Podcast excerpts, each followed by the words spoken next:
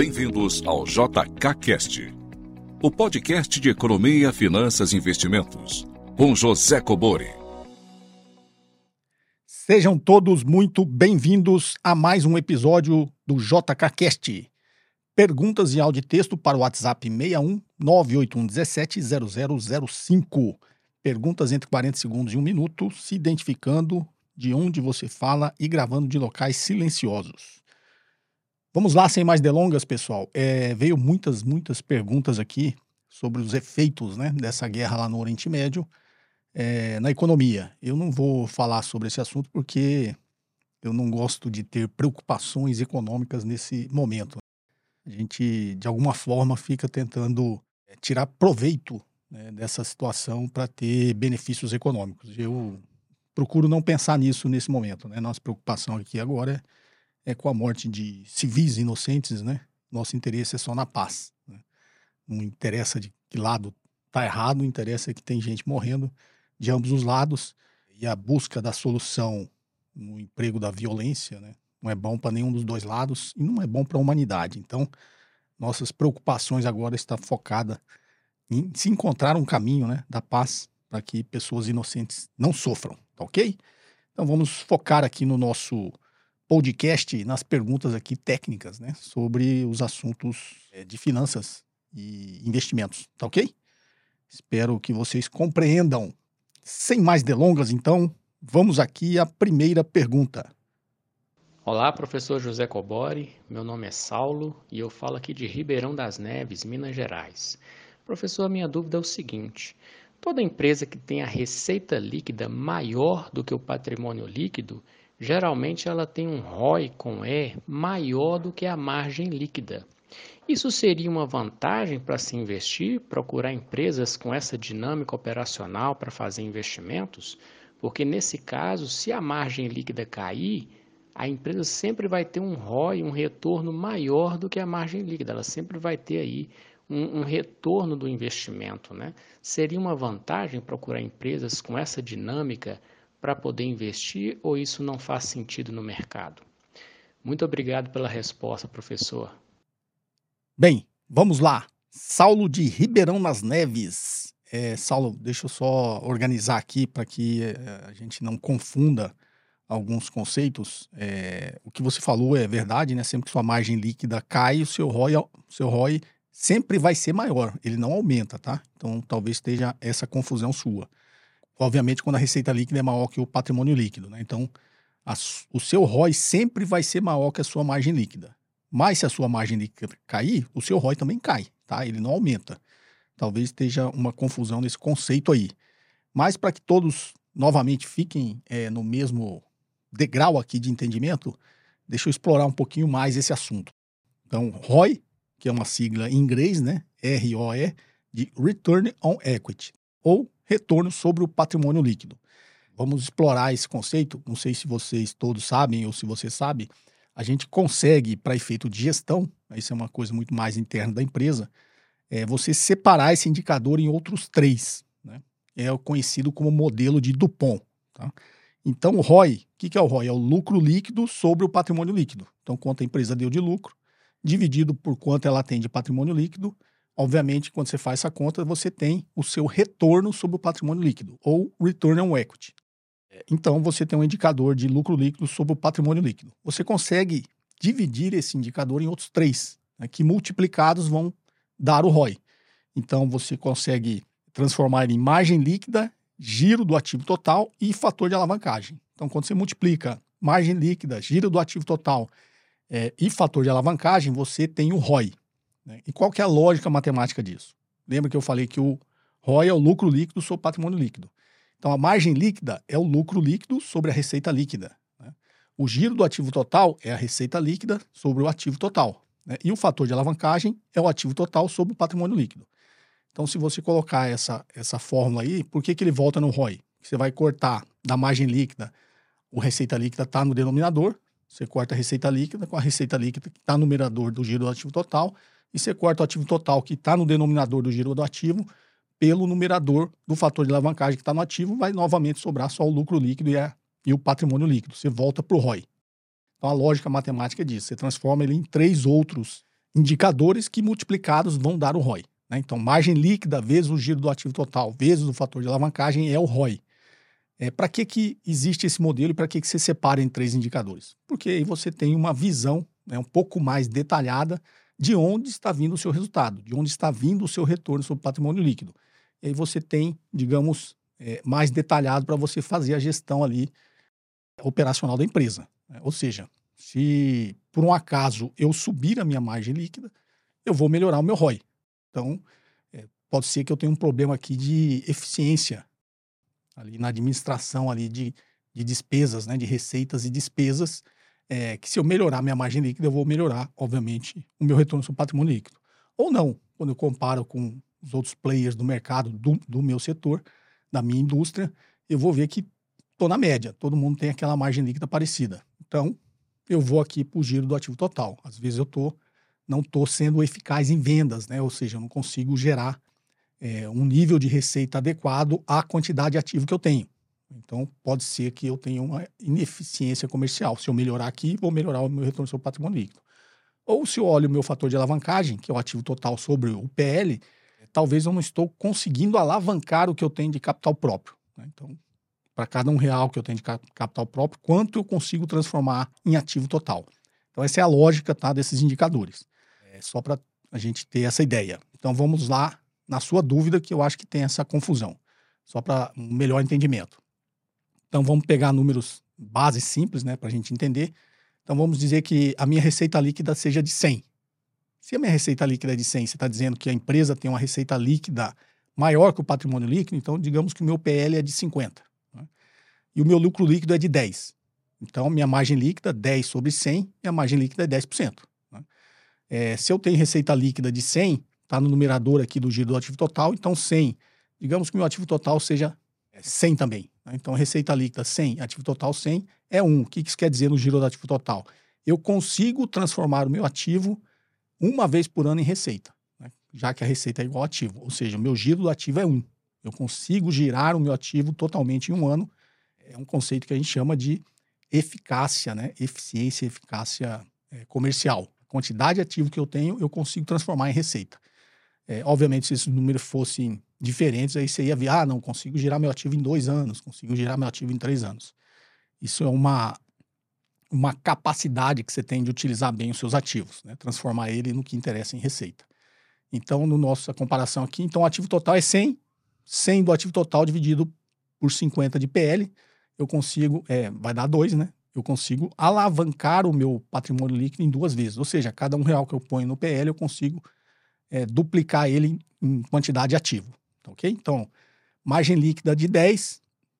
Se você, uh, qual que é a sua dúvida? Se a minha margem líquida cair, o meu ROI continua sendo maior, sempre, tá? Mas veja bem, é, o lucro líquido é 10. O meu patrimônio líquido, no nosso exemplo, é 50. Então, 10 dividido por 50 é 20%. Então, o meu ROI é 20% e a minha margem líquida é 10%. Para a minha margem líquida cair, eu vou cair o meu lucro líquido. Então, se eu cair meu lucro líquido de 10 para 5, então, agora, 5 dividido por 100 vai dar 5%. Então, minha margem líquida caiu para 5%. Só que o meu lucro líquido também caiu. Para a margem líquida cair, meu lucro líquido caiu. Agora, o meu lucro líquido caiu de 5 e o meu PL é de 50. Então, 5 dividido por 50 vai dar 10%. Então, a minha margem líquida caiu de 10 para 5, mas o meu ROI também caiu de 10, de 20 para 10. Então, talvez a sua confusão esteja aí. Né? Minha margem líquida caiu, para 5. Meu ROI caiu de 20 para 10. Continua tendo o ROI maior que a margem líquida? Continua, só que o ROI agora é menor. Então talvez a sua confusão esteja aí. Minha margem líquida caiu, mas o meu ROI não aumentou. Ele continuou maior que a margem líquida, mas ele caiu também. Então, é, não faça essa confusão, tá? Sempre que sua margem líquida cair, vai ser ruim para a empresa, né? Nunca vai ser bom. Então, ah, e o meu lucro caiu de novo vai cair o seu ROI de novo. Então, na realidade, o retorno sobre o patrimônio líquido vai cada vez ser menor. Isso não é bom. Como eu disse, nessa lógica do modelo do Dupont, se eu minha margem líquida caiu, quando eu multiplicar pelos outros dois indicadores, meu ROI vai cair também. Tá ok? Então, eu só destrinchei aqui nessas formas para você entender melhor. Né? Então, meu lucro caiu de 10 para 5, para 5. Agora, 5 dividido por 100 vai dar 5%. Minha margem líquida era 10, caiu para 5%. Mas o meu lucro líquido, como caiu para 5, dividido por 50 agora, meu retorno sobre patrimônio líquido caiu de 20 para 10. Então, 10 continua sendo maior que 5, mas era melhor antes, né? 20 maior do que 10, tá? Então, seu ROI continua maior, mas ele é menor, tá ok? Continua maior que a margem líquida, mas ele agora é menor. Então, sob nenhum ponto de vista, isso é bom para a empresa.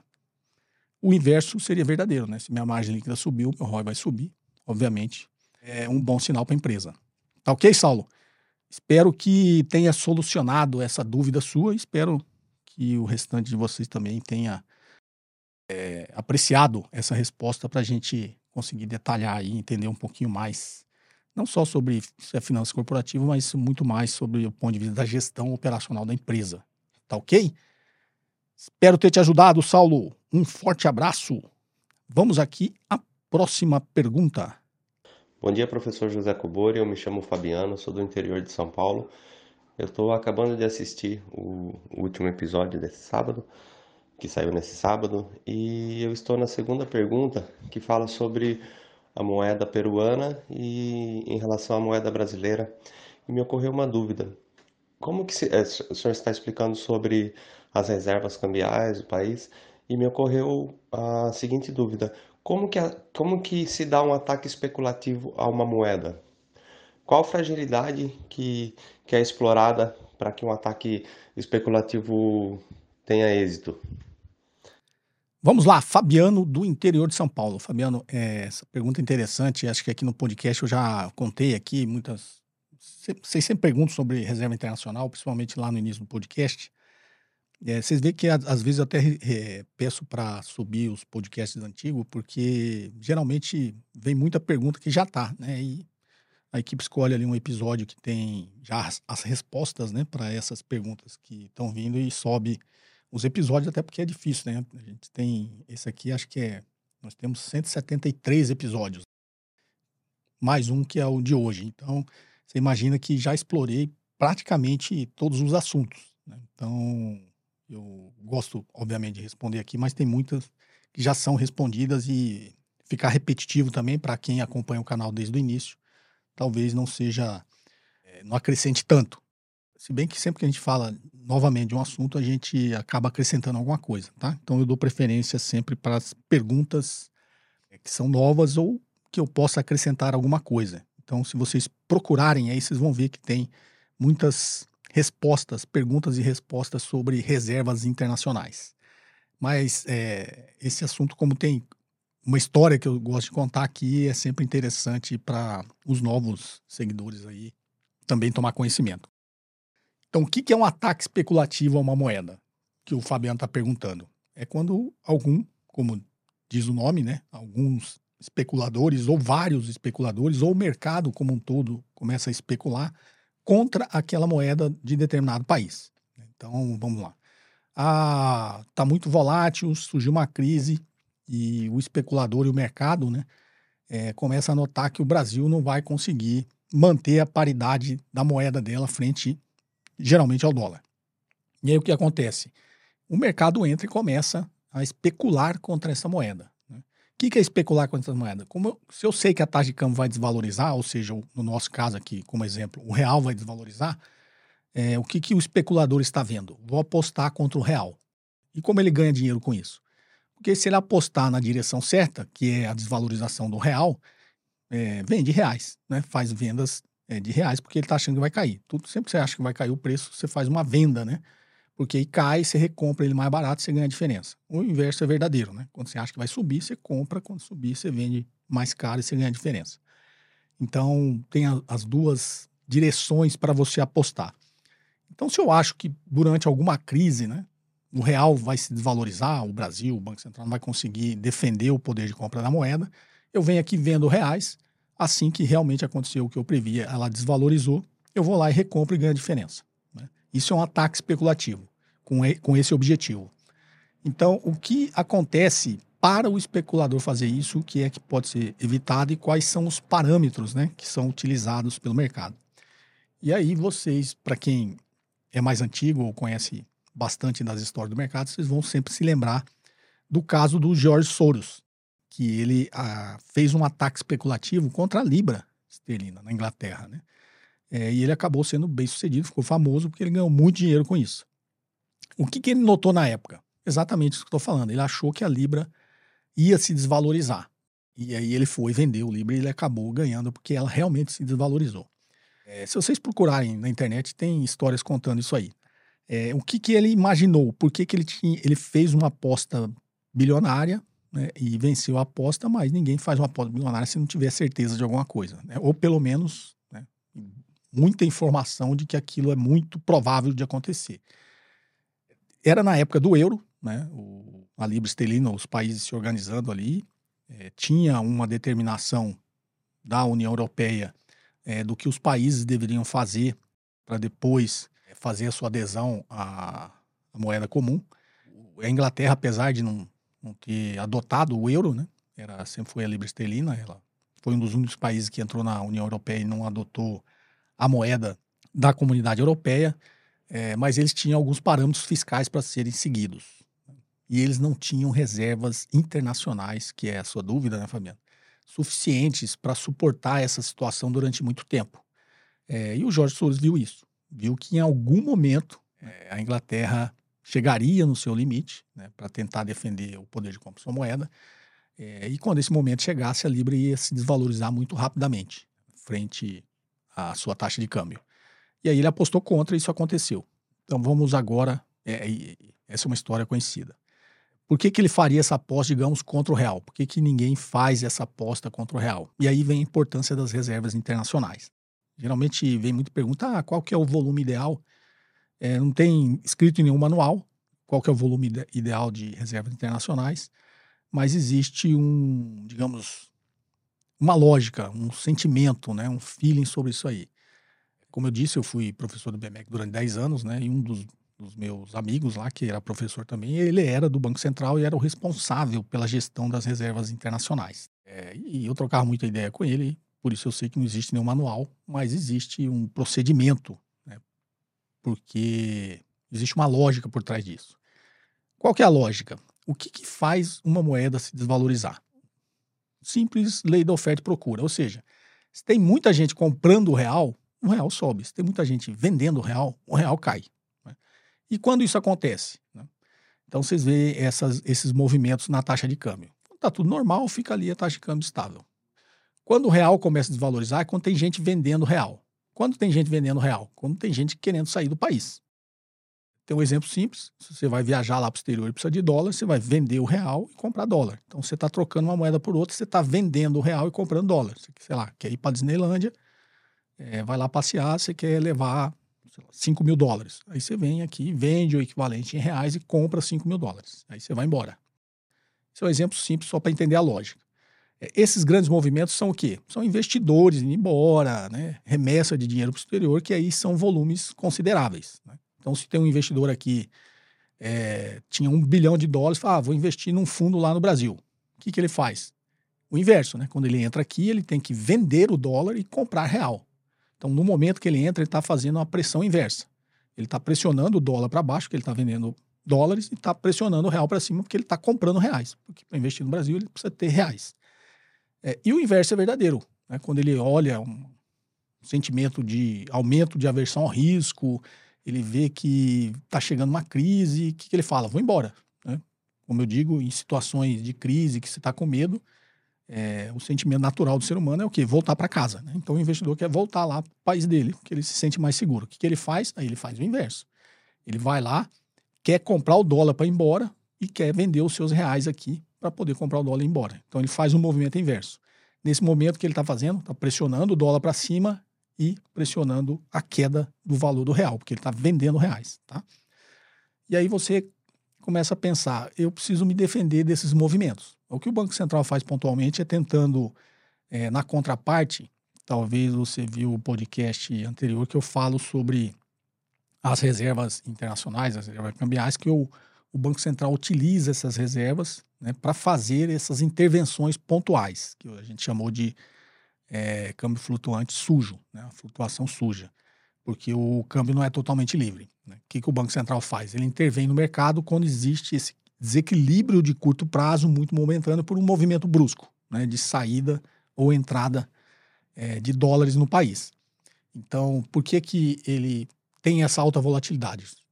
tá tudo normal hoje. Se amanhã, de repente, vier um volume muito grande de investidores querendo sair, vai querer comprar dólar para ir embora e vender reais. Né? Então, o que, que o Banco Central faz? Se é um movimento pontual, o que, que ele faz? Tem muita gente querendo comprar dólar. Se não tiver dólar suficiente, vai pressionar o, o preço do dólar para cima. Lei da oferta e procura. Você tem é, 10 iPhone para querendo ser comprado, só tem 5 para ser vendido, o preço do iPhone vai para cima. Né? Mesma coisa, tem 10 bilhões de dólares querendo sair do país. E o movimento natural do mercado é de 5 bilhões de dólares. O preço do dólar tende a subir, a subir muito mais do que seria, é, digamos assim, o razoável. E aí o que o Banco Central faz? Ele entra na contraparte. Tem 10 querendo sair, só tem 5 querendo vender, ele vai lá e entra com outros 5. Vende 5, equilibra ali, tenta segurar a taxa de câmbio. Então, essas são as intervenções pontuais que o Banco Central faz. Quando que acontece um ataque especulativo? Quando o mercado né, olha e fala assim: o Banco Central, ou o Brasil, não vai conseguir defender a sua moeda. O que, que é defender a sua moeda? Ele não tem um volume suficiente de dólar né, no cofre dele lá para vender. Nesse exemplo que eu dei. É, ele vai falar assim: ah, vai sair 10, ele tem 5, vai cobrir a diferença. Daí amanhã, depois de amanhã, vai sair 20. Em algum momento ele não vai mais ter dinheiro nas suas reservas cambiais, nas suas reservas internacionais. Quando ele ficar sem dólar, aí o dólar vai explodir, né, a taxa de câmbio, e o real vai desvalorizar. Vou apostar contra o real. Vai lá e aposta contra. Vende reais e espera o, valor do, do real cair bastante, ou seja, ele se desvalorizar bastante. E aí você fala, mas como é que então o país é, se defende? Por que, que ninguém faz esse ataque especulativo contra o Brasil? Porque o Brasil, lá, depois de 2003, é, na, no primeiro mandato é, do presidente Lula, o Brasil conseguiu acumular um, um volume de reservas muito grande. É, chegou a passar dos 400 bilhões, né? Agora tem menos de 400, 350, 370 bilhões de dólares na reserva que é um volume que o mercado acha que é suficiente para o Brasil defender né, o poder de compra da sua moeda e fazer essas intervenções no câmbio. E é aquilo que eu te falei, não tem nada escrito em manual nenhum. Por que, tem que ser 300? Por que, não pode ser 100 bilhões? Por que não pode ser 500 bilhões? Por que, que não precisa ser 500 bilhões? É, e aí, eu estou dizendo, não está nada escrito no livro, mas qual que é a lógica que está por trás disso? Imagina o seguinte, se eu tiver os números, eu posso pensar o seguinte, Bom, se todo mundo que tem, que é um investidor estrangeiro que está no Brasil, sair do país amanhã, quantos bilhões de dólares que é esse volume? Todo mundo, ah, a nível de aversão ao risco foi pro estourou, né, uma crise mundial, todos os investidores vão querer ir embora. É, qual que é o volume desses investimentos é, estrangeiros que estão no Brasil que vão sair? Obviamente, além disso, tem outros fatores que você tem que olhar. Mas, grosso modo, qual seria o volume é, de moeda estrangeira que, ter, que sairia do país se eu fosse cobrir tudo? Aí a gente fala, é toda a dívida, como se a gente fosse fazer um cálculo, toda a dívida pública e privada em dólar. O que, é dívida privada? Tem empresas né, que têm é, dívidas também e precisa comprar dólar né, para pagar suas dívidas que não foram denominadas em moeda nacional, em reais. É, quando eu falo dívida privada, você pega esse volume de investidores, eu considero nessa minha conta como se fosse uma dívida, né? Se o cara foi embora, eu tenho que entregar os dólares para ele, tá? Não interessa de que forma, eu tenho que entregar os dólares para ele, eu coloco ele nessa conta de dívida privada. E aí, quando eu faço esse cálculo, ou eu imagino, imagino não, eu tenho esses números, né? E qual seria esse volume? Seria, teoricamente, o volume necessário que eu teria que ter ali em reservas internacionais para cobrir toda essa fuga de capitais que teria no país. Então, é aquilo que eu falei, você não vai ver isso em nenhum livro de economia, em nenhum manual, mas é mais ou menos esse raciocínio que se faz, tá? Então, imagine agora que você seja o Jorge Soros. Você está lá, começa um movimento aqui de desvalorização do real, aí você olha e fala assim, vou apostar contra o real. Você, de repente, faça essa mesma conta. Fala, não, mas o Brasil tem, sei lá, 370 bilhões de reservas cambiais, reservas internacionais, é, não vai sair tudo esse, todo esse dinheiro do, do Brasil. E, sei lá, se sair todo esse dinheiro, eles têm né, a reserva lá para cobrir, fazer a contraparte nessas operações. Então é pouco provável que o Brasil não vá conseguir defender a sua moeda. Não vou apostar contra, não vou especular contra essa moeda, a moeda brasileira. É, Expliquei aqui por cima, né, para vocês terem um sentimento, mas essa é a lógica por trás é, das reservas internacionais, porque você precisa ter umas reservas cambiais, reservas internacionais em volumes altos, o suficiente para defender o poder de compra da sua moeda, tá ok? Esse é o raciocínio que está por trás disso. É, Fabiana, espero é, não ter me alongado demais e também não, não ter sido complexo demais, mas essa é a explicação. É, como eu disse, pessoal, tem muita pergunta vindo aqui sobre né, esse conflito lá no Oriente Médio e pelos motivos que eu já citei, eu não. A maioria das perguntas vieram disso, eu não vou responder. Respondi aqui perguntas mais ligadas aqui ao nosso dia a dia, né? As dúvidas técnicas que vocês tenham. É, espero que vocês tenham gostado. Esse episódio vai ficando por aqui. Perguntas em áudio e texto para o WhatsApp 61 981 17 0005. Perguntas entre 40 segundos e um minuto se identificando de onde você fala e gravando de locais silenciosos. Se você não é inscrito no canal, se inscreva e ativa aí as notificações para ser avisado sempre que eu postar um novo conteúdo. Ok? Um forte abraço e até o próximo episódio. Você ouviu mais um episódio de JK Cast, o podcast de economia, finanças e investimentos com José Cobori.